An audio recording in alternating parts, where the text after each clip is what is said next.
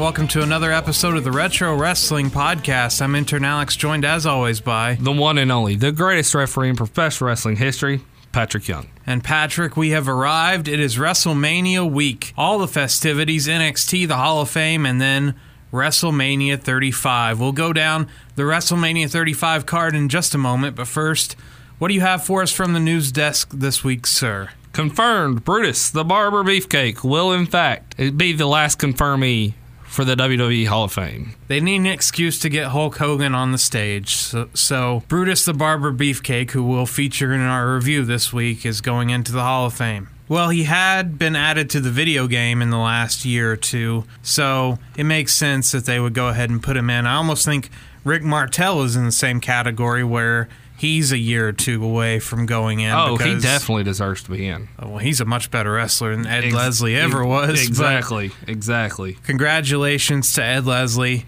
As I've said before, no commentary on Hall of Fame nominees, just whoever they do, it's whatever they choose. Good for them. enjoy enjoy the 5-hour Hall of Fame ceremony. Even though this year they're trying to trim back on the speeches, I still have a feeling it's going to take forever. Oh, to get through DX alone is going to be an hour. Yeah, I hope that Shawn is wise enough to say very little. I've had my time. Even Triple H, for that matter. Booker Step back T. and let let everybody else do their thing. Yeah, yeah. Let the people who haven't gotten an induction speak since we have three two time Hall of Famers this year. Yeah. So they've already had their say. Bret's already inducted Stu as well. So he's already had two acceptance speeches. So let's move this along, guys. When they're sitting there talking about every match they've had over the years, kind of runs longer than expected.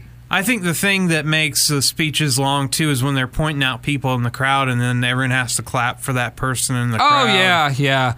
oh, and I can't forget about you. And then everyone has standing ovation, and then Well, I mean, it's still better than Mr. T talking about his mother giving birth to him. So I mean, well, he he loved his mama. a little too much. It's bad. Kane had to come out and rush him off the stage. That's terrible. We haven't seen Mr. T since. We have so- not.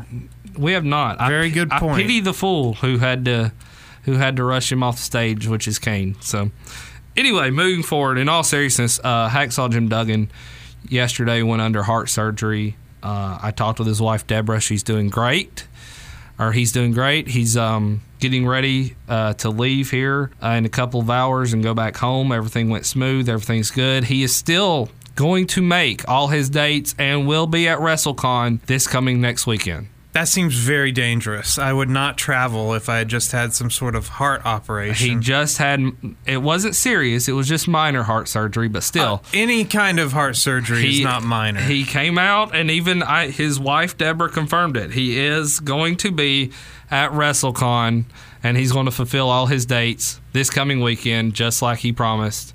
Well, I'm sure it's a very important source of income for a wrestler like Jim Duggan to make those appearances. But Yeah. at the same time, it's kind of sad that he might be risking his life to do so. But I appreciate his dedication to the people who bought tickets to WrestleCon and bought tickets to go to all the events in the New York area for WrestleMania.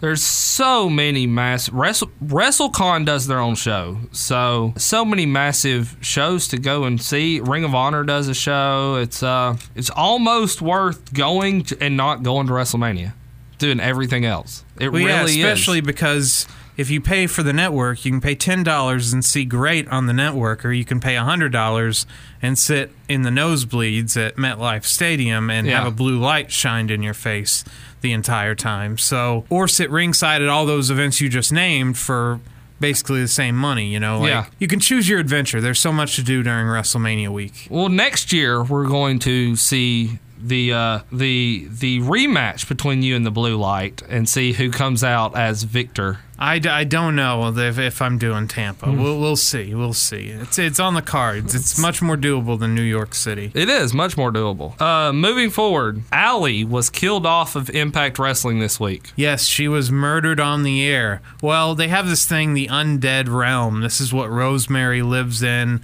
It's similar to when the Hardys would go into the alternate The Hardy compound. the Hardy compound. It's like you leave the world, you leave the real world of pro wrestling, if that makes sense, and then you go to this alternate universe where people can be murdered. I was telling you earlier before Royal Rumble this year, sometime around then, I think it was in January, Impact did an angle, I think with LAX, where a child was run over in one of these segments, or like. They do crazy shit. Yeah, they're they- getting way out there on the edge because to to consider some to consider murdering someone live on air, even storyline wise.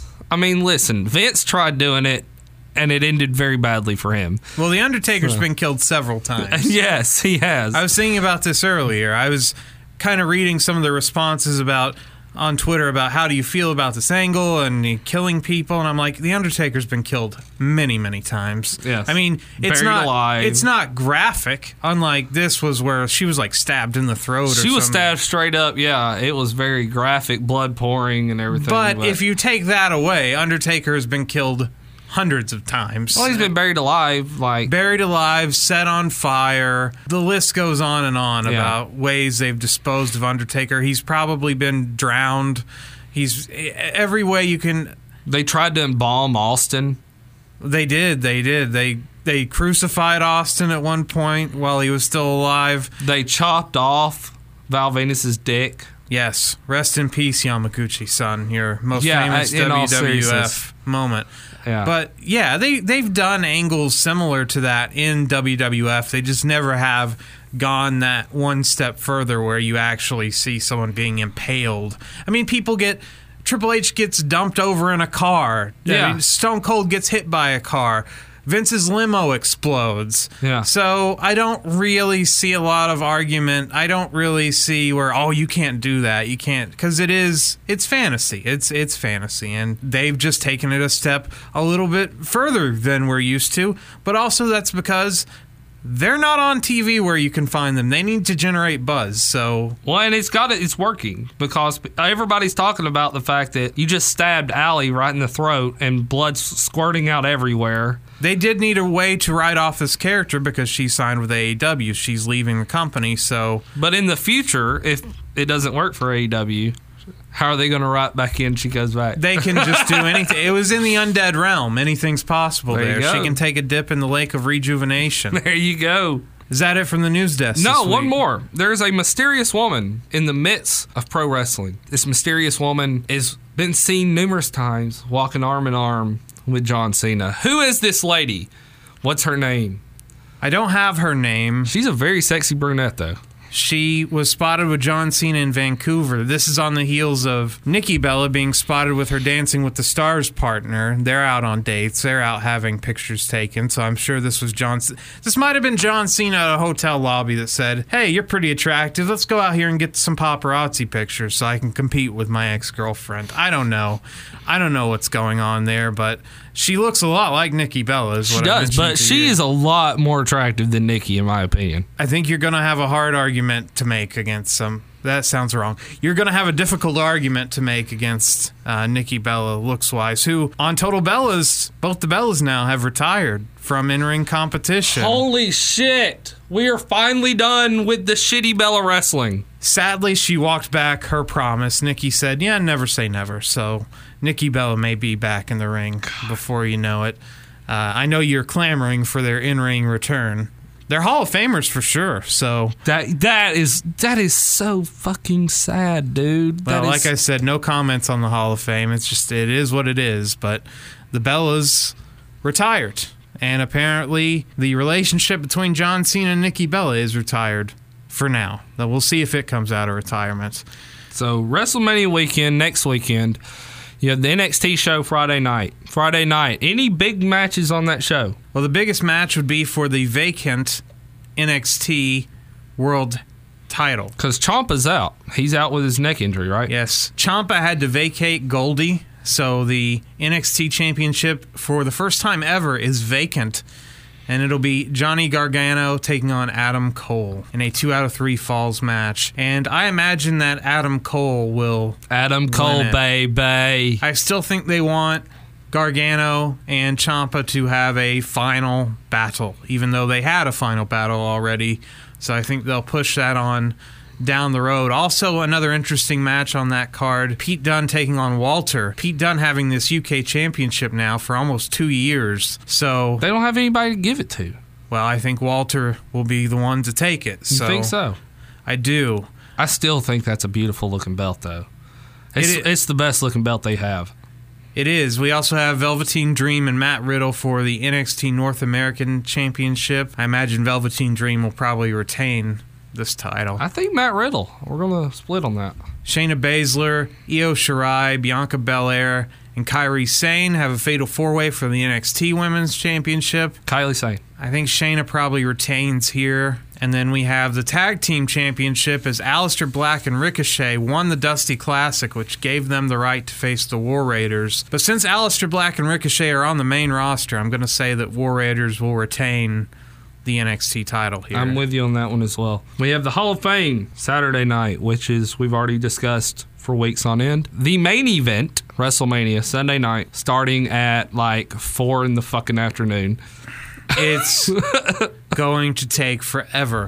By the time you hear this and our week off, WrestleMania may still be going on. It may still be in progress. Yes. So we have 14 announced matches so far. We are taping this the Sunday before WrestleMania. They so are announced. They, that doesn't mean that they won't add more. We'll start with the women's battle royal. These are the participants announced thus far. We have Dana Brooke, Mickie James, Ruby Riott, Liv Morgan, Sarah Logan, Asuka, Carmella, Naomi, Lana, Mandy Rose, Sonya Deville, Zelina Vega, and Nikki Cross. Out of those announced participants, who do you see winning? The very vivacious Mandy Rose. I see Asuka getting a win here, especially given the outrage over her title loss to Charlotte on SmackDown. I see them giving this to her as some sort of consolation prize.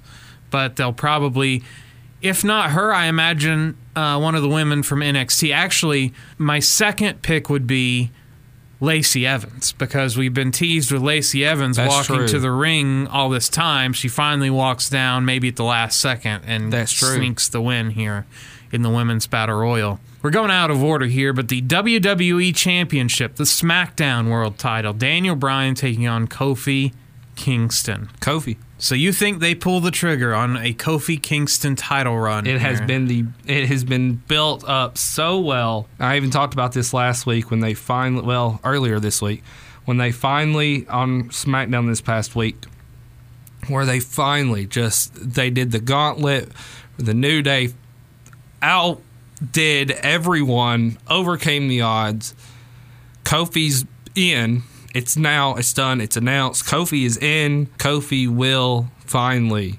catch and retrieve that dream he's been chasing for 14 15 years I agree. I don't know that we're going to get all the happy endings out of the three main big main events, but I do think they they go that way here because Daniel Bryan I think can afford the loss. I don't think it hurts his character at all and certainly sets up for a program that can carry them to SummerSlam between Yeah. the two of them. Absolutely. So I do think Kofi Kingston will win the WWE and Championship. Kofi Kofi has stepped up his game, and I think now it's it's very viable that he is a main eventer. So for those people out there that are second guessing and all this, I think he is in the main event picture because he's earned it, and he's going to be there for a very long time. It's not just a one and done. Well, I think it's all in how you follow up the title win. Like I said before, if he keeps coming out tossing pancakes, being a goofball, That's true. then That's true. It's not gonna. It's not gonna work out. He might sell a lot of merch, and that might keep the belt on him. But as far as being a memorable title reign or a, a champion that people take seriously, it's it's just not gonna work. A respectable champion, yeah. Right. I mean, I, I hate to be Vince, you know, with Austin. Oh, you got to wear a suit and tie or whatever. You don't have to do that, but you have to be a serious contender, a serious champion, a guy that isn't to be taken lightly, not a goofball. Yeah. So then we have the four way tag team match for the WWE Women's Tag Team Championship. It's the Boss and Hug Connection, the Divas of Doom, which is Beth Phoenix and Natalya, the Iconics, and the Nia Jax and Tamina. Divas of Doom. I imagine Boss and Hug Connection will retain the title here. I don't see. I see Beth coming out of retirement. Uh, it's just why not? She's- why not? She's looked fine in her appearances. She's going to have a Raw match tomorrow night. Yeah. But I don't think she wants to be a full time member of this roster. And these tag belts, as as new as they are, are going to need to be on house shows. I mean, the Boss and Hug Connection said they would even defend them in NXT. Beth Phoenix does not want to be a full time performer. I think one month, a one month run, and then at the next pay per view they drop it. I think that's a, a viable, suitable run to have somebody else say that they've held the titles. Well, this match is the easiest to predict of all the matches on this 14 match card. Roman Reigns and Drew McIntyre. Oh well, I mean, Drew McIntyre, Of course, yeah. yes, he will beat he will beat the cancer survivor uh, immediately. Just a squash match, probably take about thirty seconds. Yeah. Uh, no, Right. Roman Reigns is not going to be losing his first WrestleMania match back from leukemia. Yeah, Roman's Roman's got it. It's done. It's over. We have the Intercontinental title, Bobby Lashley and Finn Balor, which I could not care less about. We've had this fucking match fifty times. Yeah, I know. I, this is a never-ending feud. every fucking Raw, dude. Well, it's either him versus Bobby or him versus Lio Rush. It's a con- it's a combination of those three in some form or fashion. Balor. Balor, if he wears his demon paint, there. That's my uh, stipulation. I'll throw in No there. demon paint, and you're going to go with. Bobby Lashley. All right. Sure, keep it on him. Who cares? This belt is meaningless. Almost as meaningless as the United States Championship, Samoa Joe taking on Rey Mysterio. Right. I think Samoa Joe defeats Rey Mysterio here as I don't think they have any interest in putting Rey over on Samoa Joe. Merch. Neither of these guys really seem to be very pushed as But- far as winning Merch. merch and maybe for a potential feud against Andrade, which they've had great SmackDown matches, but for right now, I think Samoa Joe hangs on to this belt. He just got it. I'm just going to go with Samoa Joe. I like Samoa Joe better anyway. So I did too. I'm just saying. the Andre the Giant Battle Royal. Here are our announced competitors: Braun Strowman from SNL, Michael Che and Colin Jost.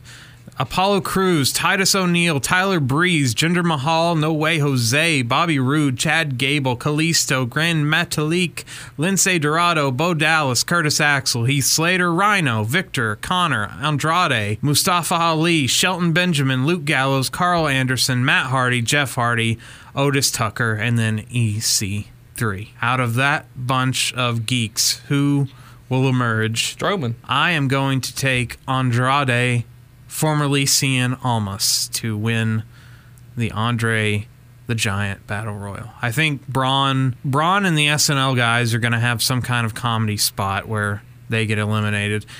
Also, I, I'd like to make a secondary pick that if Mojo Rawley and Rob Gronkowski are in attendance, then I might change my pick to Rob Gronkowski winning the Andre the Giant. That's a Battle that's Royal. very true because like we talked on Wednesday, he retired from NFL. So He's free to get in the ring. He's free, and Vince, is, you know, Vince is fucking waiting and ready.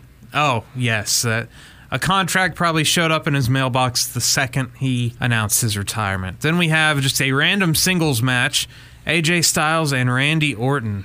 Orton. I think I have to agree Randy Orton will beat AJ Styles. I want AJ, but I, I think Orton. We have a lot of faces winning on this card probably already, so we need some heels to win. Speaking of that, a Falls Count Anywhere match Shane McMahon versus The Miz. Miz. I'm going to take Shane McMahon. He put his hands on his father, dude. I know. Well, you know what? He's the best in the world. He has a trophy to prove it. Then we have Kurt Angle's final match, unless he has another surprise one against John Cena. It's Kurt Angle and Baron Corbin. Maybe the second easiest match to predict on the card. Corbin. Of course. Yeah. It actually wouldn't surprise me. The amount of hatred and just sheer X Pac heat that Baron Corbin gets just out of sheer hate and despise. Not that he's not that he's a good heel or anything like that. No, That- people we just, just want him to go we just, away. Yes, we don't want to see him. and I can see them having him beat Kurt Angle. but Now, I, um, I do think that Kurt Kurt. Angle beats him, and then John Cena comes out and they have a real match. yeah, I think Kurt Angle probably beats Baron Corbin in five seconds, and then gets to. then have a, a legendary match him and Cena. Yeah, I, at this point, Kurt's not capable of a legendary match, but he'll have a a nice retirement match. yeah. where he will lose. Then another retirement match, if you believe Triple H at all. It's another no holds barred match. Triple H Batista. If Triple H loses, he must retire. Which pretty much tells me that Triple H will be winning this match. As if you are going to run this company, why would you ever take yourself out of the ring? The opportunity to be in the ring. So, Well, Vince retired from the ring how many fucking times and still came back getting in. So did he ever actually have a retirement match, though? he had multiple. Like when Austin beat him and he was out of the company, he was out from. I mean, there's multiple shits, dude. I mean, multiple shit. The So man you- wrestled God So- on a pay per view. Okay. So you think Batista, who attacked a 70 year old man, should prevail over Triple H? No, I'm just saying the the credibility.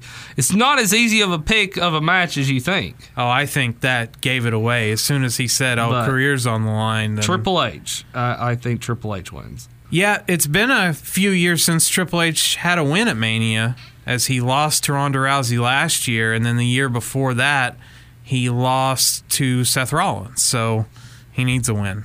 He needs a W in that column. Yeah. Then we have the Cruiserweight Championship. It's Buddy Murphy versus Tony Nese. I got to go with my buddy, Buddy Murphy. I'm gonna yeah say Buddy Murphy should retain this title. He's knock a heel, him, knock him so- dead, bro. Knock him dead, man. Then it's the singles match for the Universal title, the Raw title. Brock Lesnar versus Seth Rollins. Out of the three main event title matches, this is the one that I think they might go the different direction on. And I am going to pick Brock Lesnar to retain the Universal title. As much as I fucking hate this bastard, and we all, every listener on God's green fucking earth knows how bad I hate Brock Lesnar. I think you're right. I think he wins. I think they have to put a, a sour ending in there somewhere. And I think this is the match to do it, not the Kofi Kingston match. And not the main event of the evening that'll probably be airing sometime between midnight and 1 a.m. The triple threat for the Raw Women's Championship, maybe also for the SmackDown Women's Championship. We're recording before we know for sure. But it's Ronda Rousey versus Becky Lynch versus Charlotte Flair. You're saying 1 a.m. You're being lenient there. I was thinking like three or four, but Becky Lynch, man. I mean, come on. It, it has to. It has to be Becky. if especially if this is going on last if they don't want this place to just be showered in booze if they don't want the wrestlemania 32 reaction to roman reigns beating triple h where it's just a chorus of booze Yeah. you have to do this you, there's no you have no other way Yeah. to do it and you have that final picture of her holding up both belts. Confetti fucking flying everywhere. She's holding up both belts. She's on one leg. She overdid the odds. She came back. It's it's the it's the Daniel Bryan WrestleMania 30 finish. Those are our predictions for WrestleMania. We will probably be completely wrong. You'll find out though in two weeks when we return. Well, to the, the, world program. knows how perfect I am. So We actually did very good in the prediction league I play in for our last pay per view. We actually led, we won the last pay per view they did. Uh, we predicted the most correct matches, so we are on to something here. But with 14 matches, uh, your your probability for getting all of them right go down. stick yeah. with me, kid. I'll take you places. the odds are not in your favor for 14 matches. You know what show I'm glad didn't have 14 matches? WrestleMania 9 What? from Caesar's Palace or Caesar's parking lot, as it was actually held in the parking lot of the casino out in Paradise, Nevada, or Las Vegas, Nevada. The tagline The biggest stars in the world are coming to Las Vegas. That's a lie, as uh, this was actually very light on celebrity involvement here. One of the WrestleManias with the fewest celebrities that I Oh, can yeah. actually recall. We It- didn't even get America the Beautiful. We didn't get any of that. No, they did that pre-show. They didn't even bother taping that. They someone did sing it, but it wasn't. Oh, a- really? Yeah, it wasn't a. It wasn't a big enough star to put that on the main show. No. So who was the? There was a pre-show. Uh, they did the free for all that usually aired before pay per views, but then there was a dark match with Tito Santana beating Papa Shango, and then they sang "America the Beautiful." But I don't think that aired. I don't think that aired on either of those aired on the pre-show. So So why? Okay, why do you think this is? Before we even get into the pay-per-view, let's talk about the setup here.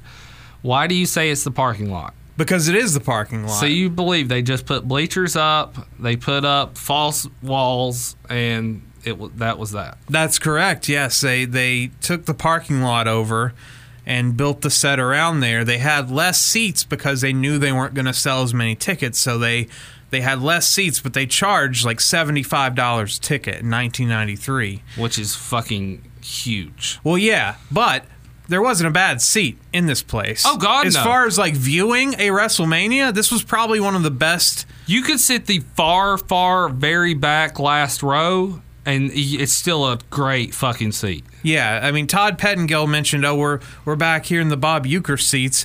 I was like seven rows back. Yeah. I was like, those are not the cheap seats. No, There was no cheap seat at WrestleMania 9. There were only 16,891 in attendance. The bullshit. They made it sound like there was 50,000 people there. Well, last year, WrestleMania 8 had an attendance of 62,167. yeah, weren't they in uh, That was the Hoosier Dome. the Hoosier Dome, right? Yeah, so that's how they counteracted. They knew things were down. They knew business was down. So, Hogan was leaving. well, Hogan was, yeah, Well, gone. I'm just saying, WrestleMania 8 to build to 9, Hogan was leaving. They had nobody else. They put the title. Ric had left. Flair had gone back to WCW. Yeah, loser leaves town match. Raw was just getting off the off the ground. The Right. year of, of Monday Night Raw had just started in January, so we're three months, we're two two and a half months into to Monday Night Raw. So there was a lot of areas being stretched then that there was no way this was going to be a major pay per view. Last minute, Vince made the phone call to, to Hogan, brought him in, said, Listen, I got to do what I got to do. I need you. I got this new pay per view coming up here in a couple of months as well. Here's what we're going to do, and we'll discuss it here later on. But that's the way I think the whole thing went down right there. Well, I think it was also a thank you for the steroids trial when Hogan testified on Vince's behalf. I agree. And so I agree with that He as well. sort of saved his ass, and so he owed him one. yeah. Now, what he did for Hogan here tonight is just unforgivable. this is Hulk Hogan at his absolute worst. You know who else is absolute worst? Every fucking interview tonight, somebody screwed up. even Mr. Perfect. Did you? I mean, did you actually realize that every fucking interview of this entire pay per view, somebody fucked up their interview. Every sing, every fucking one, dude. Every one. I thought Hogan got through his okay. What did he screw up? He stumbled and and was talking about last night and all that when getting attacked. If you go Oh. back and actually watch real closely, everybody fucks up. It is hilarious because this was almost like Sid.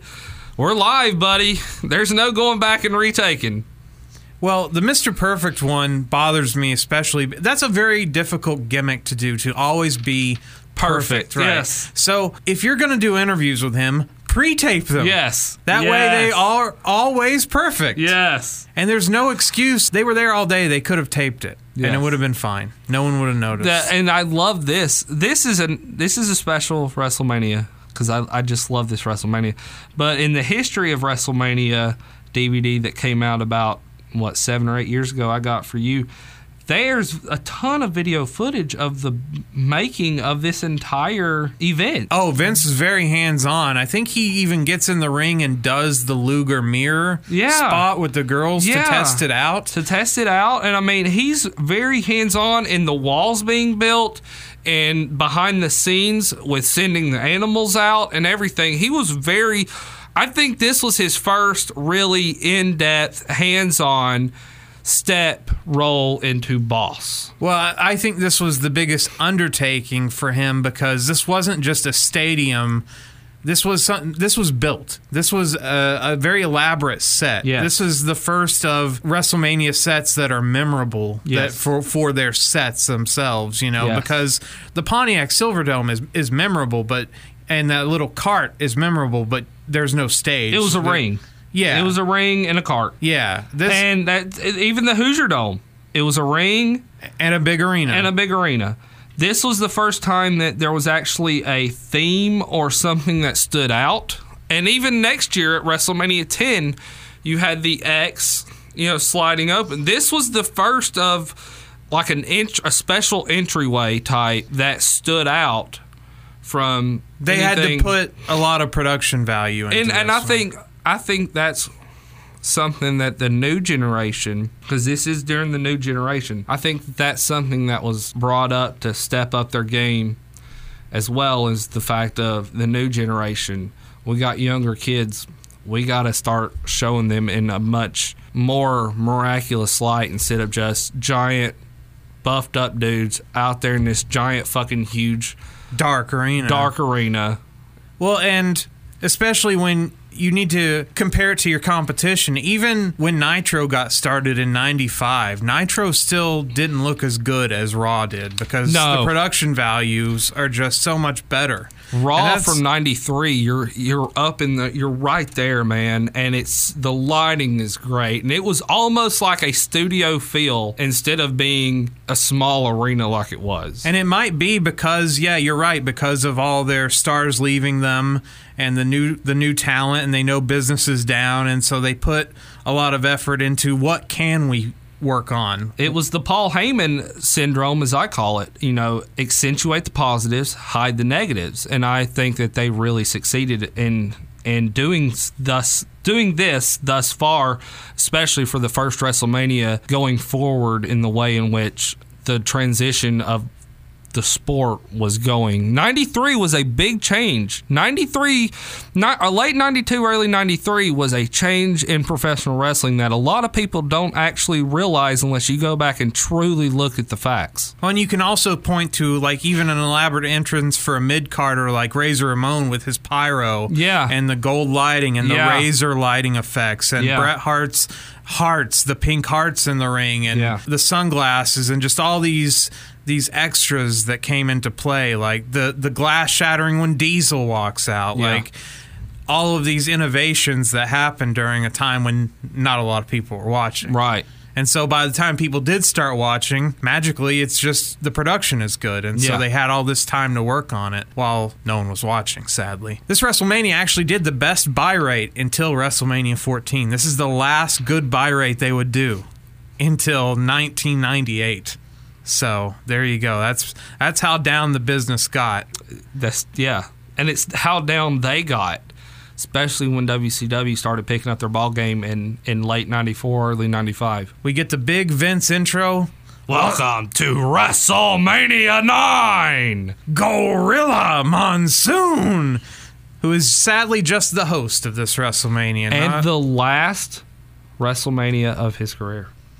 Well, he did appear as a judge for that Butterbean match. But Yeah. verbally being on air talent, other than standing up, waving, and sitting back down. Right. So, yes, he was the host of this event, not a commentator. Jim Ross, in his pay per view debut, which he talks about in great length in every interview he always does about how they put me in a toga the first night. He's very upset about that. A lot of people take issue with these togas. I didn't mind it. It was themed. It was a Roman I thought theme. it was great. Howard Finkel in a fucking toga the whole day doing commentary. Oh, or with the doing, little uh, thing around his bald head, That too. dude, that was great, man. A themed WrestleMania. I w- they need to bring another one back. They need to do a themed WrestleMania, and I'm not talking about. I'm not talking about oh here's our theme and everybody's still the same way that no I mean they need to do a fucking theme where all everybody's in like gear like a circus type theme and everybody's like a fucking clown something Well, Doink was in character for that tonight. But if you, I mean, based on next year's logo, you want everyone to be pirates next year. that's true that's very true He talks about the main event and then, of course, the real main event where the Mega Maniacs, that's Brutus the Barber Beefcake and Hulk Hogan taking on Money Inc. Strange. Hulk Hogan wants the tag belts. He's come all this way. He's returned to this company just for those tag belts. yeah Had some unfinished business, I guess, and just well wanted him some and tag belts. DiBiase him and DiBiase man they they needed to clear the air Well, this is DiBiase's last WrestleMania as a wrestler. it's true For the most part, yes. as a is- full time wrestler, this was it. And after after this, and he well, he loses, would stay on until he would stay on until like November, yeah, and then transition into a managerial role yeah, for his corporation. right, Money Inc. got bigger, and he had to take a larger role as CEO. He had no time for wrestling. Vincus Maximus presents Caesar and Cleopatra on an elephant. They these are these are just random actors. These are whoever the casino picked to play Caesar. no, I believe Cleo- them. I believe yeah, this they- is distant relatives of Caesar Augustus. And They should have got one of those DNA tests so we could prove it. did they have those back then? They I doubt it. They should. Macho Man is carried out on a lounge with Vestal virgins, and he's wearing a giant silver, gold, and purple attire, and he gets a nice pop. Oh, dude, that place goes nuts when he steps into that ring. Well, and there's a tease of something between him and Heenan later on, and they go nuts for that too. Yeah, They really missed an opportunity. Yeah. Because Vince thought, oh, he's too old to wrestle, even though Hogan is older and was. and you're putting fucking Hogan in the ring tonight. Going back to the Rumble at 93, and Macho Man and Yokozuna are the last two. The crowd goes nuts at the idea of Macho Man winning the Rumble. Finally, yeah. And then he gets eliminated.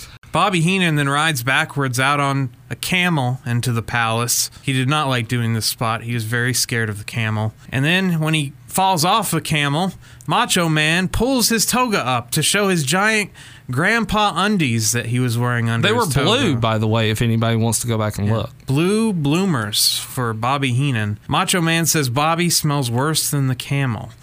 Vincus Maximus then introduces Shawn Michaels with Luna Vachon The lurking Heartbreak Kid. in the background. The first appearance of Luna Vachon.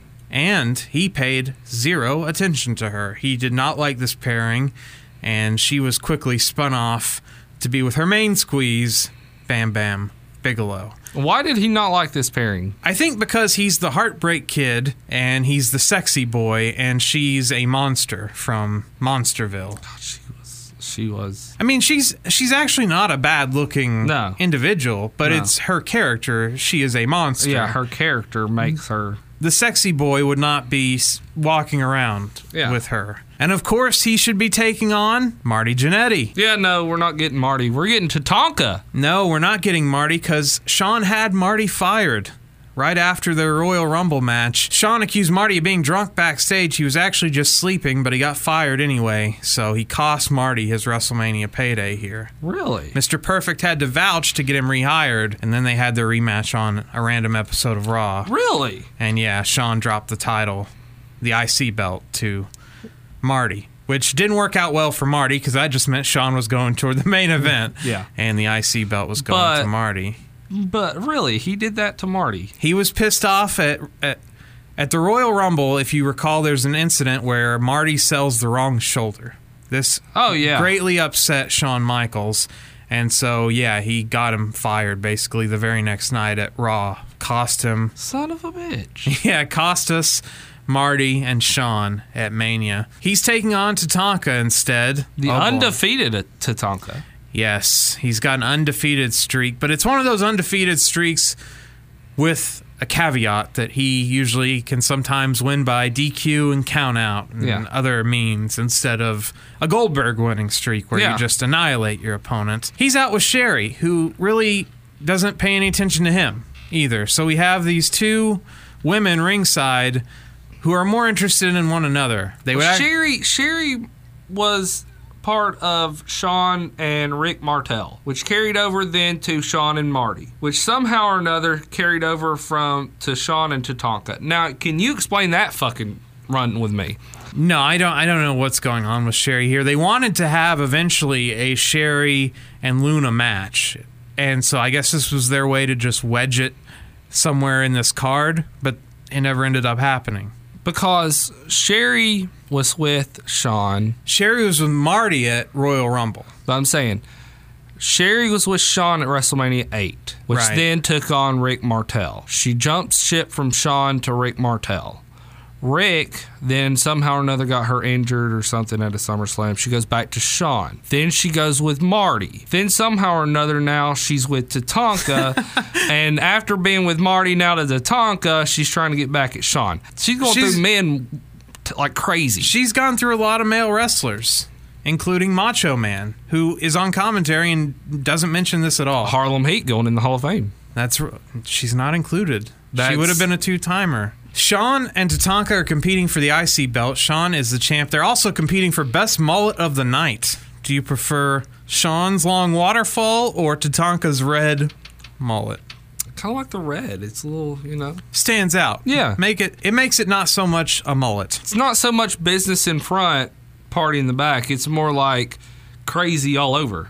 Right. It's his war paint, I guess. Yeah. Shawn, style watch with Shawn Michaels once again tonight. Tonight he decided to wear cow print attire for some reason, which is still better than the chaps. So, still gets a point from me. Shawn does a side headlock, runs up the second rope for a hip lock takeover. Tatanka counters the second one with a suplex. Tatanka catches a Michaels high cross with an arm drag. Then Tatanka, he chops him. Chops him right out of the ring. Sherry and Luna just stare down each other. Shawn can't get in the ring because Tatanka will just chop him and he just goes back down. Every time he gets on the damn apron. So Shawn eventually just thumbs him in the eyes. That's the secret. Just cheat to get back in the ring. Shawn hits a top rope sunset flip for a near fall. Tatanka hits an inverted atomic drop and then a DDT. Tatanka then focuses on Shawn's shoulder because he injured it on Raw. He leg drops it and keeps it in a wrist lock. Then Shawn runs shoulder first into the post, the most common move in WWE today in 2019. And Tatanka slaps the rest hold right back on. Oh, Tatanka hits a shoulder breaker and a running elbow drop. Then Tatanka goes upstairs and gives a chop to Shawn's bad shoulder. Tatanka tries it again, but this time gets countered with a super kick, which isn't a finisher yet. So Shawn then throws Tatanka out of the ring. Sherry and Luna once again stare each other down. No cat fight yet. Shawn, with his bad shoulder, hits a flying clothesline off the apron to Tatanka. Then Michaels disses Sherry and goes back to work on Tatanka. So he doesn't like either of these women for some reason. A swinging neckbreaker gets a two count, then he locks a chin lock on Tatanka, who hulks up, but Shawn cuts him off. Shawn hits a modified victory roll from the turnbuckle for a two. It looked like shit. They repeat the spot, but Shawn gets caught in the electric chair and dropped on his back. This only gets a two count for Tatanka. Then Tatanka goes on the war dance. That's how he hulks up. And Shawn hits axe handles from the second rope. But Tatanka, he's too fired up. He no sells all this shit. Chop, chop, chop, chop. Never goes for a pinfall, which upsets Bobby the Brain Heenan. Then he hits a high cross for a two count finally. He catapults Shawn into the post, then Tatanka catches Shawn off the turnbuckle for a power slam, but Shawn kicks out at two. Tatanka gets thrown outside, then Shawn dives into the steps by accident. Then Shawn pulls the ref out of the ring and doesn't get disqualified at first. Then Tatanka goes in, covers Shawn, and then the ref says, No, no, I'm sorry. I'm sorry, I can't count you. I'm sorry. Uh, you've been DQ'd. Shawn's been DQ'd. Sorry. And that's the end of the match. A very strange finish to this match. yeah. The ref, I believe, missed his cue, and I don't. I, I could be completely wrong on this. Well, and Finkus Maximus says it was a count out. I believe it was probably from Shawn tripping the ref, would be my explanation, but the Fink says it's a count out, so we'll go with a count out. Yeah. a- they were right. I mean, Tatanka was, you cannot put the belt on this guy yet. He was No. nowhere ready for an IC title run, but you have to keep the undefeated streak going. Right, exactly. And so this was a way of going about it. I mean, it, it was what it was. This is one of Shawn's worst WrestleMania matches in my eyes. Yeah, I thought Shawn did a great job selling for Tatanka. But he didn't give shit when it came to offense. No, no. And Tatanka didn't sell very much for him No. either. So, not a very good matchup. Would have liked to have had Marty. Uh, didn't get Marty. So, Luna slams Sherry and they catfight before Tatanka runs her off. Minas Genus welcomes the Steiner brothers. Scott delivers a way too short promo for my liking. And then Rick says, Guess what they're going to do tonight? They're going to wrestle. Julius Caesar himself would be proud to be part of this WrestleMania right here in his very own palace, just as I'm proud to be part of this extravaganza. Action already very, very hot and heavy, and still more to come in the form of a big tag team bout. On their way to the ring right now, the Head Shrinkers. Their opponents, unquestionably, one of the most promising tag teams I have ever seen in World Wrestling Federation history. And with the University of Michigan on a roll this weekend in the hoops, I want to welcome former All Americans from the University of Michigan, Rick and Scott, the Steiner brothers. Gentlemen, I got to tell you, you got your work cut out for you. You know, Gene, me and my brother are very excited about wrestling our first WrestleMania. But head shrinkers, I got a message for you guys. This might be our first WrestleMania, but it'll be one to be remembered. Rick, you're ready for this one. You know, Gene, these guys are unpredictable. Nobody knows where they're coming from. But me and my brother are gonna go out with a game plan. We're gonna do what we do best, and that's wrestle. We're gonna make Julius Caesar proud. Thank you very much, the Steiner brothers. With that, let's get back to ringside. Woo, woo. They're taking on the head shrinkers. Afa is out with Samu and Fatu. Rikishi starts with Scott. Scott hip tosses him and then hits a Steiner line. Head shrinkers double team Scott, throws Steiners out to regroup. They hit stereo turnbuckle Steiner lines to the Samoans. Then Samu takes over with Rick, but eats a clothesline and gets thrown into the post. Scott tags in and hits a double underhook slam to Samu. Samu back body drops Scott head first over the ropes, and Rikishi did not catch him. And Scott Steiner probably saw his life flash before his eyes as he was going full blast into the parking lot. But he was okay. But then he gets cracked with a kendo stick from Afa for his troubles. The Samoans get the heat on Scott for a while. Scott eats a nasty crescent kick from Rikishi. He brawls out of the Samoan's corner, but they thumb him in the eye, and Fatu lands an elbow as Samu holds him over his knee. Samu misses a big splash, which allows Rick to get the hot tag. He decimates the Samoans until they headbutt him. They lift Rick in the electric chair. Samu leaps off the turnbuckle, but Rick twists it into a power slam off Fatu's shoulders in midair, but Samu breaks the count. Scott belly to belly Samu. Fatu super kicks him and slams him.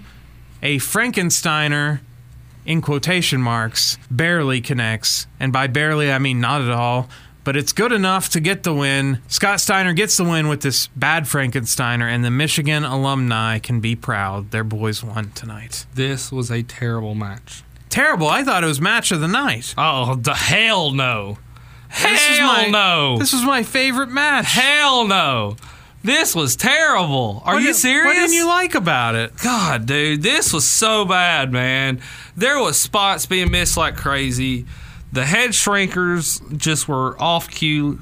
I the Steiners were working so fucking restless that are so reckless they were going to end up killing somebody at this point in time. I mean, for the love of God, this t- this was terrible. I loved it. I love I love how reckless the Steiner brothers are. I know that I shouldn't say that because it's dangerous, but the Samoans are also pretty reckless sometimes. So I love this match. I thought this, this was a great match. Nothing on the line, by the way. No, This should have probably been the tag team title match had they actually booked this thing correctly. this was this was terrible. I can't believe you don't like this. You liked that New Jack match last week, and you I did. but you don't like this. I don't like this. No. Wow, This that is was- shocking. I have a feeling I know what your favorite match is. What do you think my favorite match is? It's coming up soon.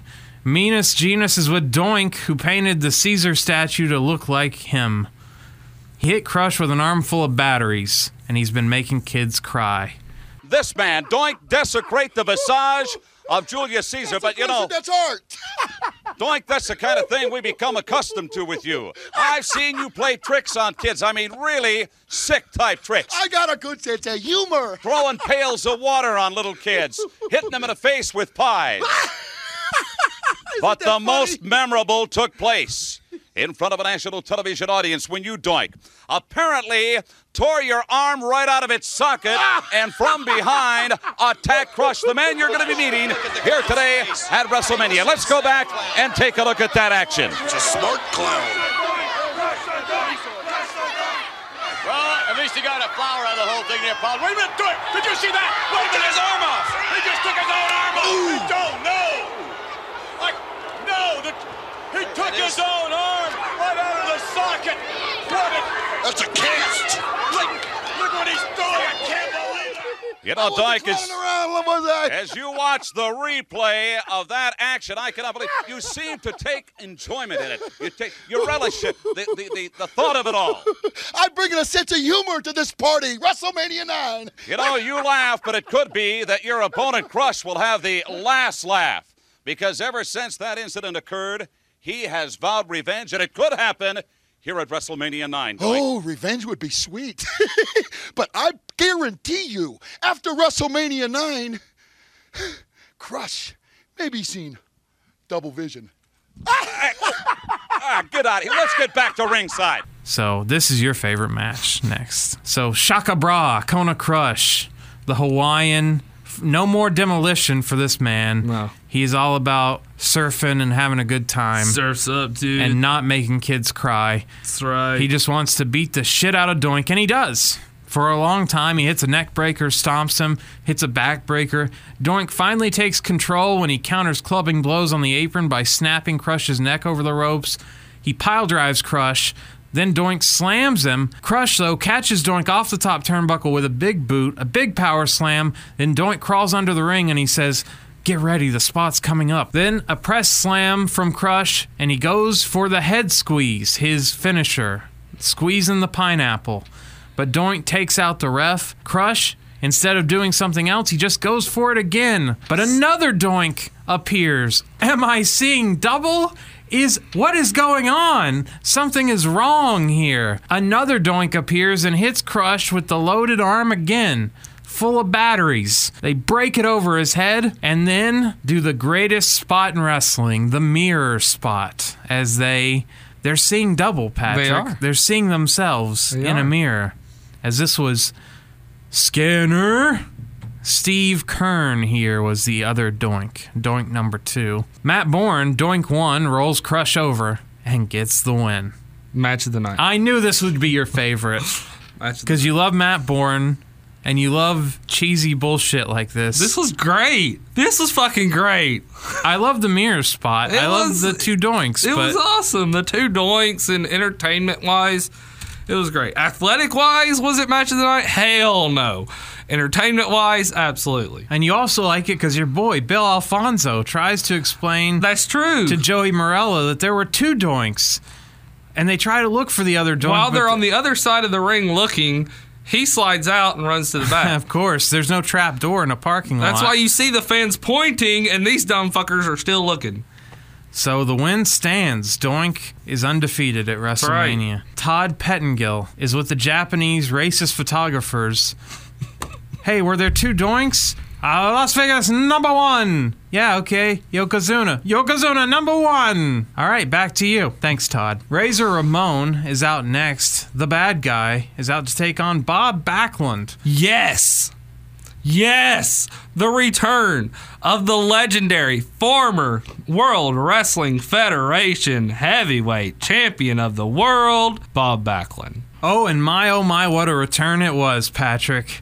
So Bob comes to the ring, no theme song, No. just waddles into the ring, hits some shitty looking arm drags, a double underhook suplex, and then an inverted atomic drop, which looked like shit as well. Razor, he inside cradles him one, two, three, and wins the match and goes back home. Scott Hall goes to head out to the Vegas bar and get to drinking early as this was This match Squash. As bad as I hate to say it, it ended quickly because of a time delay. They had to give time for Hogan. yeah, but they could have at least given the crowd, I don't know, a razor's edge. They just needed to have cut this match. I think they could have shifted some people around and had better matches all around. I would have had Razor taking on Undertaker tonight. Based on that match we saw. No. Yeah. Really? Yeah, based on that match we saw on Smack 'em Whack 'em, so that would have been better. Give Giant Gonzalez Bob Backlund to beat. Then save him for later. See if he can get any better before you expose him here tonight about how bad he How is. terrible. What happened? yeah, so uh yeah, this was something else. This was Bob Backlund's like first TV pinfall loss in like 30 years or something it really crazy. was. It was, yes. So, awful return. But he would he would go on to transform into Mr. Backlund and once again reclaim the World Wrestling Federation Heavyweight Championship. Money Inc. is with Gene. Gene thinks the tag titles are in jeopardy because Jimmy Hart turned on them, and now he's with Brutus Beefcake and Hulk Hogan, and they're all coming for them. Oblivious Oblivion. IRS cannot talk. At the time, Ted DiBiase and Irwin R. Schyster, I saw that. I couldn't believe it. Another man watching at home was the immortal Hulk Hogan, and quite candidly, he couldn't believe it either. Yak, yak, yak, Okerlund. We've been hearing him cry for weeks now. Well, it's time to put up or shut up. It's now. This is WrestleMania 9. This is Las Vegas, Nevada. And this is Caesar's Palace, where the stakes are always high. And that's the way Money Incorporated likes it, because the higher the stakes, the bigger the bankroll when you win. And we don't make bets that we can't win. They say they're going to bankrupt Money Incorporated. Well, how do you bankrupt a company who has an unlimited, unlimited credit line? And that's what we've got. This is our city, the city of money. You're going to come into our city. This is our backyard. What are the odds, Okerlund, of beating a dog in his own backyard? I don't know about that. I'm not a betting man. Irwin R. Schyster. You know something, mega morons? You've got all the answers. That's right. Beefcake, you've got the protective mask that's going to save you in this match. Well, I'm going to tell you what Money Inc.'s going to do to it. We're going to take the mask off and beat your face into oblivion. By the time we're through, you're going to look like a jigsaw puzzle with a few of the pieces missing. And speaking of jigsaw puzzles, we heard Hulk Hogan got into a little accident coming out of the gym last night. That's what money can do. And you know something, Okerlund? You think Beefcake's face looks bad? Wait until you get a load of Hogan's. Well, I don't know if I completely follow that. I thank you, gentlemen. Tag Team Champions Money Incorporated. IRS destroyed Beefcake with the Halliburton because Beefcake was in a parasailing accident and they needed to explain why his face would be busted up and he needed to wear a mask. Was it busted up because of the accident? Yes. Was it okay? First of all, when they took the Halliburton and smacked him across the face, had the accident already happened? Yeah. Well, then fuck the thud from the Halliburton would have fucked him up. I think they tried to hit him on the forehead. I think it was the orbital bones that were broken in his face. So I think they tried to, or they might have worked the, you know, So say that mask was not as hard as people are letting on like it truly is.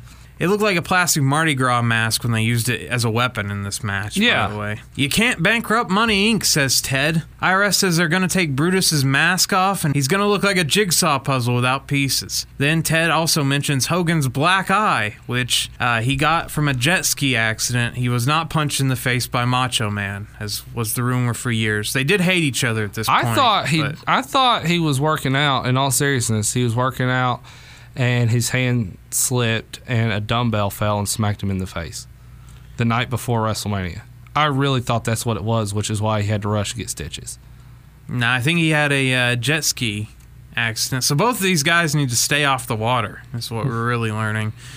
Money Inc. is out, and then the Mega Maniacs are out with yellow and red smoke, the, the first special entrance of the night. They start brawling before the bell rings, and the music can even stop. So Real American is still playing as they start brawling. Hogan does the shirt tear and does his hot dogging, and uh, looks like uh, Hulk Hogan's been laying off the Ico Pro, Patrick. Yeah, he's looking a little flabby. Yeah, little uh No steroids. he hadn't been taking his vitamins, I guess. So Brutus gets his ass kicked by Money Inc. I need to take some of his vitamins in to look look like the old Hulkster brother. They keep Brutus in their corner, and DiBiase tries an axe handle, but Brutus' mask hurts his hands. He's got a hard head gimmick with this mask on. So Brutus smacks Money Inc.'s heads together, rams DiBiase into the buckle and into Hogan's boot. Then Hogan gets the tag. Hogan does corner punches to DiBiase, does some more on the ground. The Mega Maniacs do a big boot to DiBiase. Brutus slams him, and then Hulk hits a second rope axe handle. Weird to see Hulk go upstairs for anything.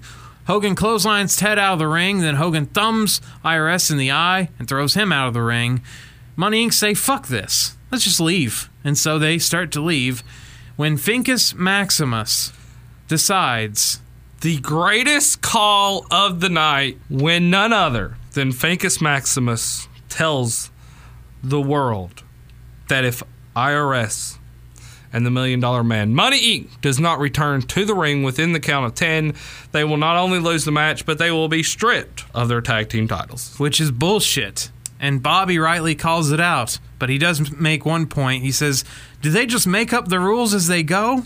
Yes, Yes, they do. that's exactly what they do. IRS chokes Hogan with the tag rope behind the ref's back. DiBiase does it as well. Hogan gets to the ropes from a million dollar dream attempt. He just reapplies it. He hulks up, though, with a wagging finger, but goes back to a knee. Brutus locks in the sleeper on DiBiase. Now both men are passed out. Both Brutus and IRS get hot tags. Brutus hits the high knee to IRS. Booty Man preview. Then an atomic drop to DiBiase. A Halliburton shot from DiBiase slows the beefer down. DiBiase goes after his mask and he rips it off. Then Money Inc. just tee off on him. Beefcake double clotheslines Money Inc. though to stop it. Beefcake gets his sleeper on IRS. DiBiase breaks it up, but the ref, IRS, and Beefcake all get knocked down.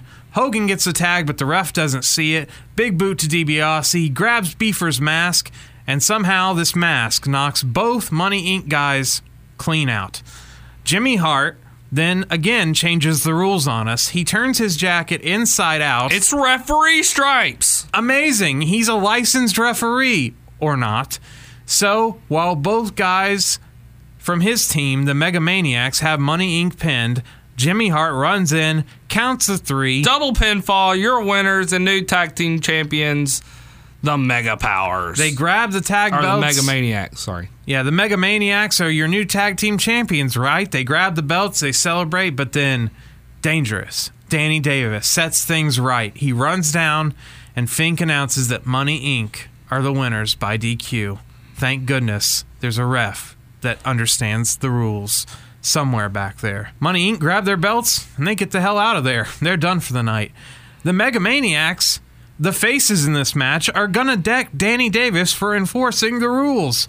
And Jimmy Hart pleads with them, oh, please don't. And instead, he does it himself. He throws out Danny Davis. The losers of this match then get to grandstand and hot dog for what feels like 10 minutes as Hogan is begged by Beefer to do some strutting and cutting. He he brushes it off at first, but finally gives him about two seconds of strutting and cutting, so Beefer is pleased.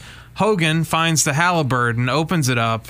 It's got a brick in it, it's got some tax forms, and then it's got the thing Hogan loves the most money, which gives us the great gif of Hogan dancing with wads of money in his hands.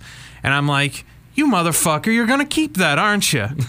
but then he does hand off a few dollars as the Megamaniacs finally leave the ring. God, they were out there forever. Their grandstanding and hot dogging took longer than the match. Yes. Before and after their Yes. their hot dogging did. Yes. And so there you go. This would be Beefer's last match, I think, in WWF ever. I think. Really? I think he's done after tonight. He would show up in WCW next year. Starcade. Book your calendars now, people. Terrible match. Oh yeah, it's horrible. There's then again, there's not much to work with really in there. It's true. Beefer and Hogan know about four moves between them. Very true. And but the crowd, look, the crowd loved it. Yeah. Hogan was the most over guy here, so you can't blame Vince for bringing him back because the crowd did respond to it. And a lot of people bought this show for his return. Yeah. They zero people bought it for what he did later in the night, but a lot of people bought it for his return, so you can't say this guy wasn't a star. He was more over than Bret Hart. So That can't be denied.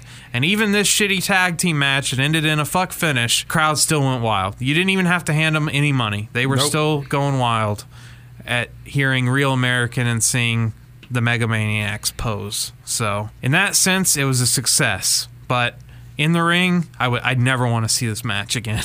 this is a terrible match. Todd is with the late Natalie Cole. She liked the match and she couldn't believe it was real money. Who is that?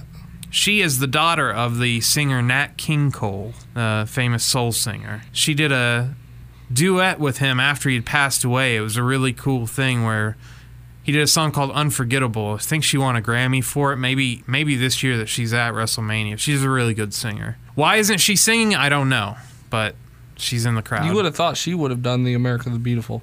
Right. Todd is also with the CEO of Caesar's Palace, who's delighted to be at his own building. Uh, his interview sucked. Mean Gene is with Mr. Perfect. He's pissed that Luger attacked his good friend Bret Hart. Perfect then fucks up Lex Luger's name. The Larsis, the, the, the, oh, I'm just too excited. I gotta get out there and wrestle. Here is the man that personifies athleticism. I'm talking about a man that does it all, well, perfectly. Mr. Perfect. But what about the reputation that your opponent has garnered as of late? The narcissist Lex Luger with that devastating forearm. Very controversial, I might add. As a matter of fact, he has been knocking out opponents right and left. Most recently, at a brunch that I attended today, he absolutely knocked out Bret the Hitman Hart. That's got to be a concern to you. You know, he considers himself a knockout artist. That's what he calls himself. Lex Luger, the narcissist. You come out and tell everybody that you're beyond perfection. You give Bret Hart a cheap shot today at a breakfast benefit. What's wrong with you, pal? You got to carry a mirror around with you to show yourself that you are the great person that you really think you are. This is WrestleMania, Mean Gene. I'm on a roll this week. I got a hole in one playing golf. I've been hot at the tables. Oh, Mr. Perfect is exactly what he says he is. Perfect. And tonight, the Lexus, the Lexus Lark. The Luger- narcissist Lex Luger. I'm gonna go do it I right now. I've had it. I'm so excited. It's WrestleMania. Watch what happens. By the way, don't go too far away. I want to go to the tables with you. Right now, let's get back to action at ringside, and once again, Finkus Maximus. Oh yeah. Yes. Mr. Perfect. Imperfect. Curt Hennig messed up. the narcissist. The narcissist Lex Luger is out with many ladies, scantily clad, thongs in 1993. High waisted thongs, by the way. Very sexy. Yes, it's too bad that Lex Luger is only in love with himself as he pays no attention to them. Instead, they're covered up with mirrors with sparklers on them, which the women had to use to shield. The, they used the mirrors to shield themselves from the sparks flying in their faces. Yes, because the wind was blowing that shit to the left and it was blowing it hard. One of Lex's ladies rubs Mr. Perfect's chest as he comes to the ring, and he no sells it like, ugh, girls, gross. Mr. Perfect, faces can't like girls. No, no. Lex and Mr. Perfect trade wrist locks. Perfect hits a running drop kick. Perfect grabs a big boot from Luger. And then he smacks the shit out of him and then just starts attacking his leg. He delivers some nasty chops to Luger in the corner, but then Perfect sells his bad back that he had stayed out of wrestling for a couple years from by bouncing off the buckles. Luger hits a backbreaker. Luger tries a pinfall with his feet on the ropes and only gets a two before the ref catches him. A power slam from Luger gets a two. Perfect inside cradles Luger for two. Perfect runs Luger into the buckles, catapults him into the buckles, and decks him with a forearm for a two count. We get an ugly swinging neckbreaker from Mr. Perfect for two, probably Lex's fault. A miss, Mr. Perfect hits a missile dropkick for a two count. Lex Luger backslides Mr. Perfect with Perfect's feet clearly in the ropes, but the ref doesn't see it. One, two, three. Lex Luger defeats Mr. Perfect.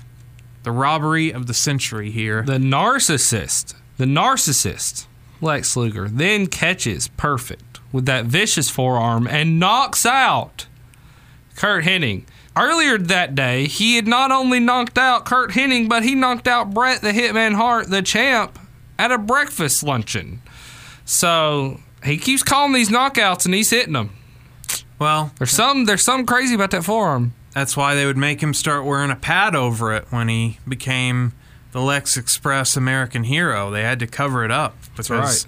His loaded weapon. which would go on to be explained as of a motorcycle accident. It was a motorcycle accident. That's why he couldn't be in the World Bodybuilding Federation for its two shows, is because he was in a motorcycle wreck. he had to have reconstructive surgery to make his elbow work again. So then they just said, "Oh well, it's titanium, so he's knocking the shit out of people." Yeah, so he's like Jax from Mortal Kombat. yes, He poses on top of Mr. Perfect's unconscious body just like Chris Jericho does. The come on baby pose, basically. Perfect is unconscious, but then wakes up, runs out of the ring, tracks Luger down in the garage, who's just having a chat with Shawn Michaels. He attacks Luger, but Shawn Michaels makes a save and beats down Mr. Perfect. he beats the shit out of Perfect. throws a trash can on him and kicks him while he's down. See you at SummerSlam, pal. Macho Man and Bobby Heenan then argue and nearly come to blows over the Lex Luger match. You see, Bobby Heenan was Lex Luger's manager. Uh, he had introduced us to the narcissist. And uh, the crowd went wild when they saw Macho Man stand up to Bobby. They thought they were about to get a Oh, match. here. man. We go back to Gorilla. He teases the Giant Gonzalez match. And sure enough, the naked giant is out first. Eight foot tall Giant Gonzalez, the tallest man ever in wrestling. in a painted bodysuit with no anatomically correct features. So he is There a, was just hair there, by the way. Oh, there wasn't even hair on this one. He he'd get his hair for the SummerSlam thing. I think it was just Who did he take skin on tone. Oh, Mr. Undertaker again. He Did he got take Taker he on got again? another round with Taker. No, he's just a dickless giant. And he's here to take on a undead giant. So Paul Bearer leads out Undertaker, who's on a chariot with purple smoke and a vulture. Awesome entrance here for oh, Undertaker. Oh, one of my favorites for him.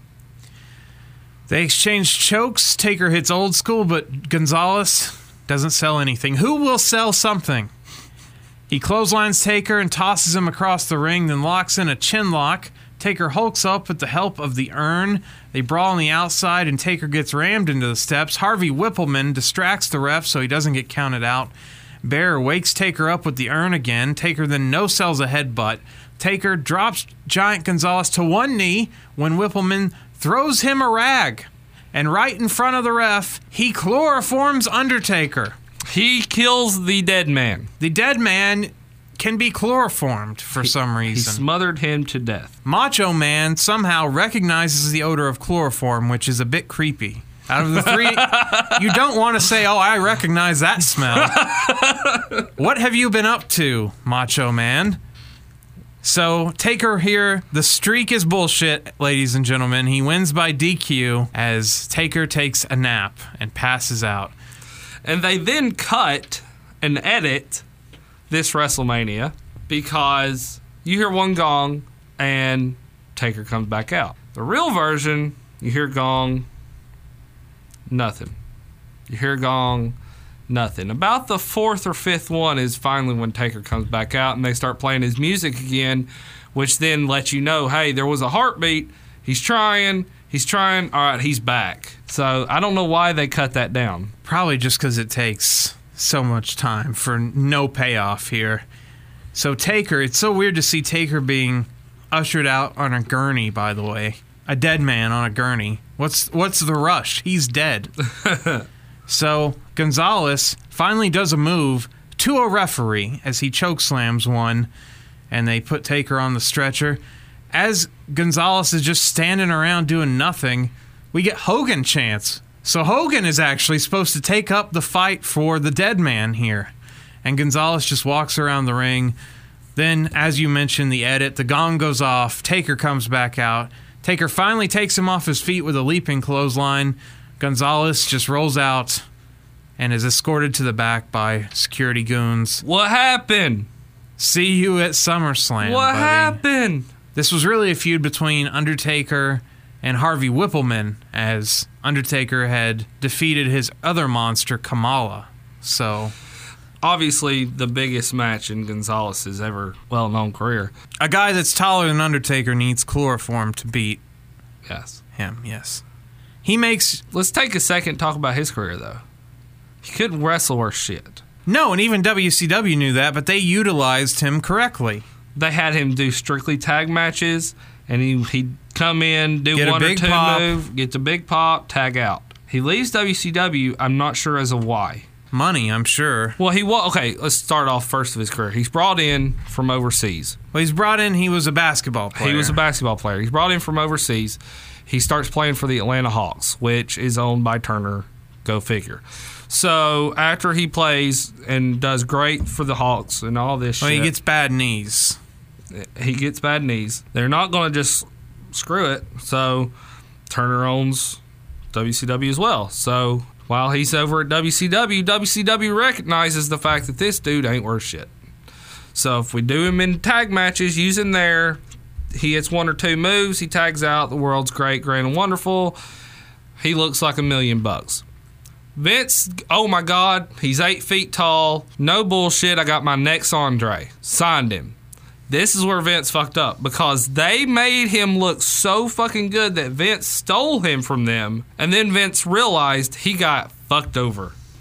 Well, but then Vince utilized him in the incorrect way, thinking that he can go 20 minutes, that he can do normal matches. Yeah. Just like we, we talked about with Sid last week with ECW in 1999 or whatever. What what are you good at? What can you do for Yeah. me? Can you hit one choke slam, Giant Gonzalez? Can you do it?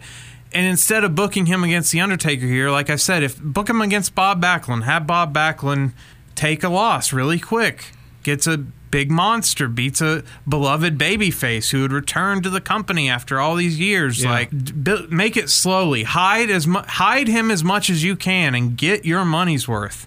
Because you just blew it all tonight. You blew Yeah. the entire wad tonight. Yeah. You showed us he can't fucking wrestle. He can't even beat Taker cleanly. He can't even beat him. He can't even cheat wisely. So he's not Yeah. smart. He's not a good wrestler. And he uses chloroform, not a weapon a giant would be using anyway. A giant doesn't need a weapon. So he goes on to wrestle or to uh, SummerSlam. Yeah, he goes on to SummerSlam. He That's his last match, is it not? He appeared in a 20 man battle royal on Raw on October 4th of that year. So he was still around. But his contract expired on October 7th. So yeah, And they did not renew it. they didn't. And then he went to. He still got work in wrestling after this. He wrestled in New Japan and then went to wrestle in Romance. Until his retirement from wrestling, used his old ring name El Gigante, kept it going until the 8th of February 1995. Lost to Great Muta. Wow, he worked Muta. And then his Kinda le- wanna, I kind of want to see that match. he worked a tag match that December, but was retired at the end of 95. So And he is not. He is no longer with us. Correct. no, sadly, he passed away in 2010.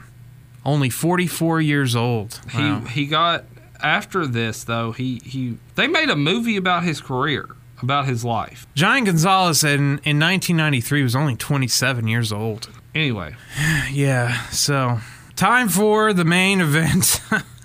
Finally, Gene sells the main event, shows highlights of Zuna squashing Jim Duggan, gave him multiple banzai drops. that's why Duggan had to have heart surgery yesterday. Well, and he sold this in kayfabe. He was off TV for like two months here. So, and then of course he squashed Bret with a banzai drop at the contract signing for this match.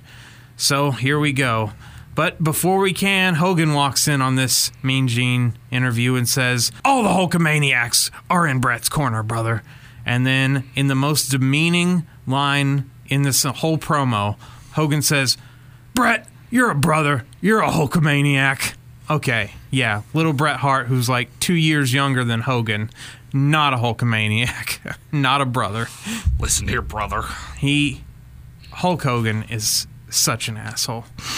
Yo, brother, my advice to you watch Yokozuna like a cat. Which I don't know what that means. He knows the power of Hulkamania and he challenges either Bret or That the, Jap. that Jap. That Jap. Now, how fucking racist is that? Yeah, Hey, to the next title match. Well, you know something, Mean Gene? I just left the WWF Champions dressing room, Bret the Hitman Hart, and the one thought I want to leave him with was that all the Hulkamaniacs in Hulk Hogan are in his corner. But you know, the last couple months, these seem to be the times when people do step over the line. First off, with my bionic brother Brutus, and then last night, leaving the gym here in Vegas. I guess money can buy certain liberties around this town. They took it out on the Hulkster brother, but the little Hulkamaniacs pushed me towards the ring.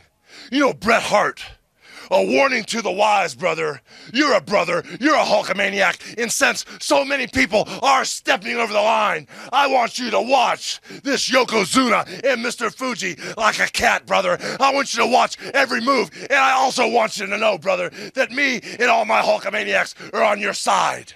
But as I looked, into the eyes of Bret Hart just a few minutes ago, Mean Gene. I know the power of Hulkamania. I know the greatness of Hulkamania. And as I looked into Bret Hart's eyes, I even questioned Hulkamania's own greatness. That's why right now, Bret Hart, I'm issuing a challenge to either you or the Jap, brother.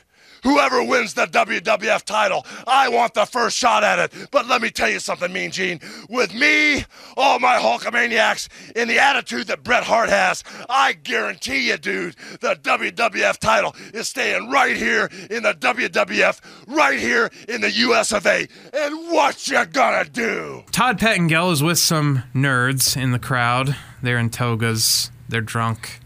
Zuna and Fuji are out. They're followed by the Hitman's entrance. Zuna does his salt blessing of the ring. Bret goes right to corner punches before getting shoved off by Zuna. Hart takes Zuna off his feet by tripping him using the ropes and just tees off on the big man while he's on his shell. Bret hits the second rope elbow. Zuna finally gets his feet out of the ropes. The ref has to help him. He finally stands up and no sells Bret's clotheslines, but then responds with one of his own that takes Brett down. Zuna scoop slams Bret and lands a leg drop.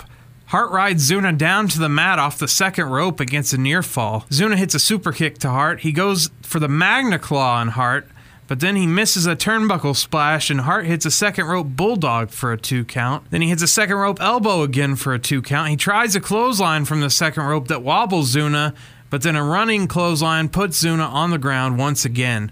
More corner punches to Yokozuna, but Bret accidentally rips the turnbuckle cover off to avoid being slammed by Yokozuna. He's holding on for dear life. Then Zuna's head gets run into the exposed steel, and Bret Hart somehow, with Yokozuna's massive legs, locks in the sharpshooter.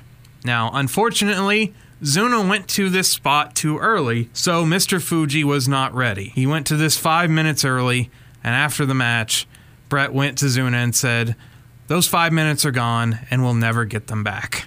And uh, so Zuna is a tough man here. He is not tapping out to the sharpshooter who everyone else So, s- screams uncle. Why is why did he go five minutes early? I don't know. He just got confused. He got confused on what was planned and went to that quicker than expected. yeah, I don't think he was supposed to get rammed into the steel so early and just, okay, time to go home. Well, I knew Fuji wasn't ready, so that's Well, I why. mean, I think Yokozuna was also sucking wind and was probably like, let's just get the fuck out of here. He knows what's coming next, so let's Yeah. just get to that. because Fuji's n- then scrambling to get Yeah. salt thrown in his eyes. And well, and it's nice that Bret's like watching him the whole time. Like, what are you doing down there? yeah, what are you yeah, doing? Exactly. Fuji throws salt in Bret's eyes. Oh no, the audacity. And Zuna pins Hart. So we have a new world champion, and of course, who runs out to check on Bret Hart? His best friend in the whole wide world.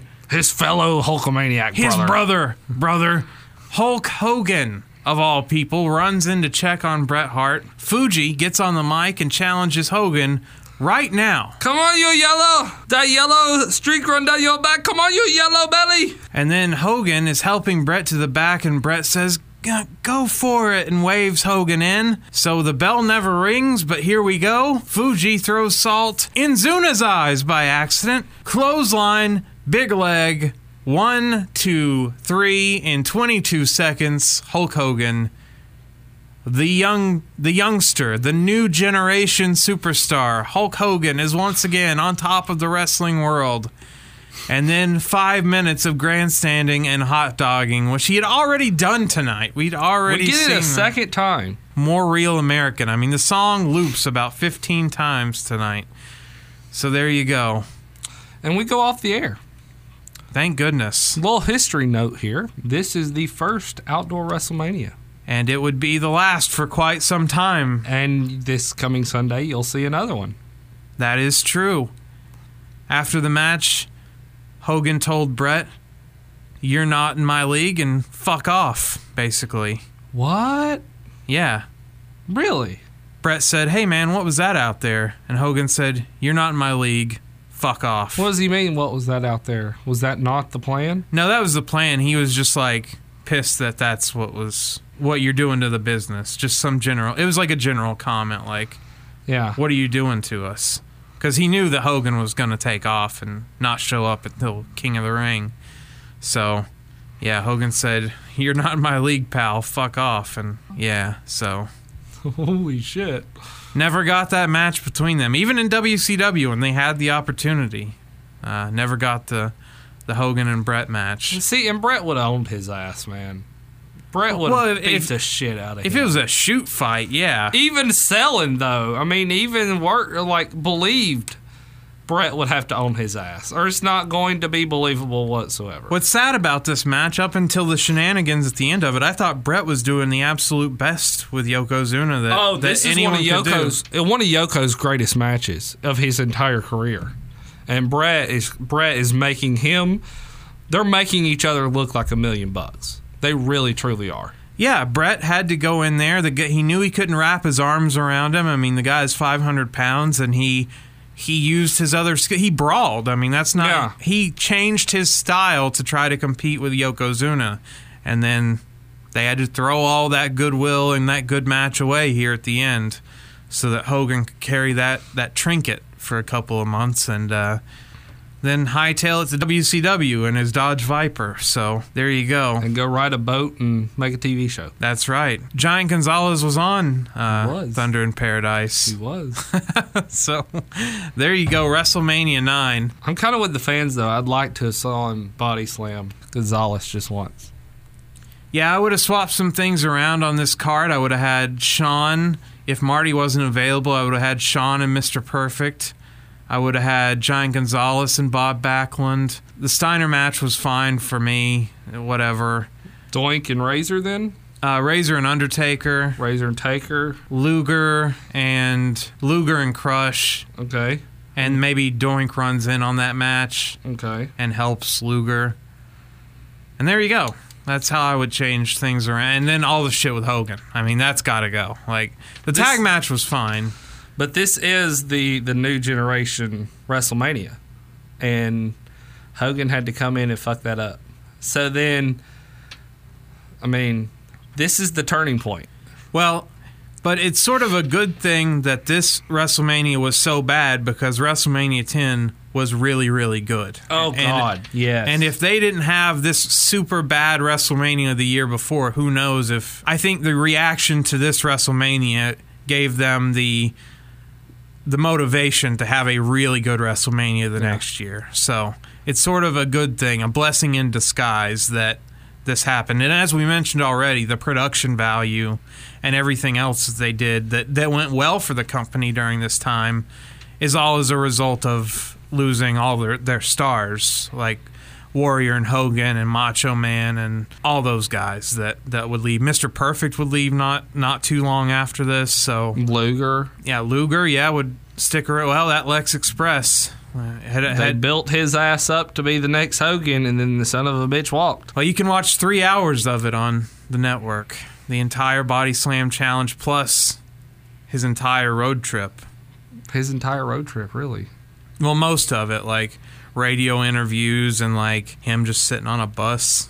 it's really so it's, it's how long is that? the entire thing runs three hours, but that includes the SummerSlam match and the Body Slam Challenge. So I don't know how much is the Because I watched. I'm I'm The music video starts it off, then it's the Body Slam Challenge, and then it's the Lex Express tour. Okay, because I'm in the body slam challenge. I'm- Okay. I'm, into that. Dude, I have to go to that one just every couple of months. Well, if you need to go to sleep, it's something to. Yeah, because that's out. that's a rough three hours to go through, dude. So you've made it a lot longer I don't know. than I have. I don't know. It might be a better show than WrestleMania Nine. I don't be know honest. about that.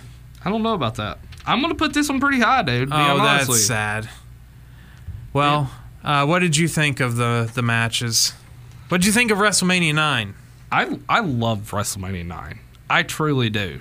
You said it had a soft place, a special place in your heart when I talked about it last week. What what makes it so special to you? Well, I think visually it, it, it's cool looking. Mm-hmm. It's got a lot of neon 90s flair to it, you know? It's Yeah. It's just the imagery I think that sticks with me, not so much any of the matches or really any of the moments, but just like I mean, Undertaker with the Vulture, like stuff like that. WrestleMania nine is one of the highly remembered WrestleManias. it ends up on most of the list of the worst WrestleManias. But so- still, the image alone is what makes you remember this pay per view.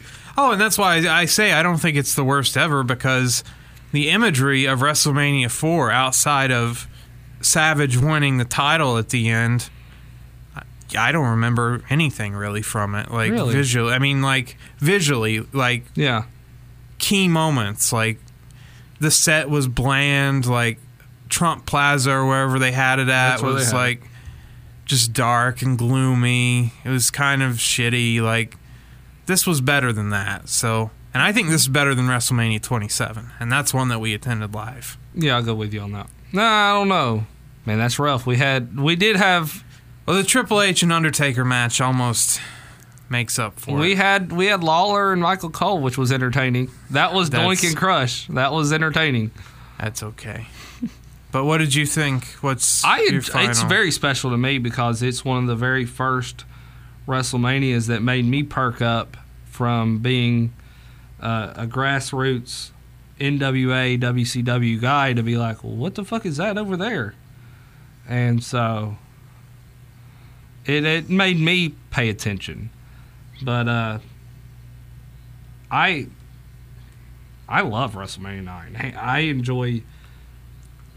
I enjoy watching this entire pay per view. I really do. wow. I truly do. And for those who don't find it to be a very good WrestleMania, are full of shit, in my opinion. Well, I just think you're crazy for that opinion, and you're crazy for hating the Steiners match. God, since dude, it was that match one- of the night, That was terrible. it was awesome. that was terrible. So on our rating scale, Hornswoggle to Giant Gonzalez, where do you rate WrestleMania nine? Hmm. He overcame the the gravest challenge. I got to go with an Undertaker. I am going to give this a Mr. Fuji, Mr. Fuji. All right. The the late great Mr. Fuji, without his hat on. well, when we return, it'll be after WrestleMania, so I'm going to pick a pay per view that's after a very famous WrestleMania. Oh, that must be a backlash. It's a backlash from 2001. It's a two man power trip, baby. But really, the match of the night Kurt Angle and Chris Benoit in an ultimate submission match, 30 minute Iron Man style. Really? Yes. I do not remember this match. yes, that is the main reason I want to watch it. Not for Chris Benoit, but because it's a great match. So Well, I would watch it for Chris Benoit. I'll say it. I'll be cutting that. Okay. I'll say it. I'll say it. he was a great wrestler. He was a great wrestler. All right. Uh, so, anyway, that'll do it for this week. Have a good WrestleMania week. That's right. The only time Christmas comes twice a year is when WrestleMania Sunday rolls around. Yeah, and it might be Monday or Tuesday by the time it's over, so enjoy it. Go to powerslam.tv, use the promo code Retro Wrestling, and get a 30 day free trial. That'll do it for this week. I'm intern Alex, I'm the one and only, the greatest referee in professional wrestling history, Patrick Young. saying as always, My clothesline's a clothesline. and bingo, bango. Are you tired of the same old pro wrestling? Then check out the amazing action on Powerslam.tv, the biggest indie pro wrestling channel in the world. Get over 4,000 hours of the best pro wrestling events from over 110 of the biggest names in the industry from over 15 countries around the globe. Get your free trial today at Powerslam.tv.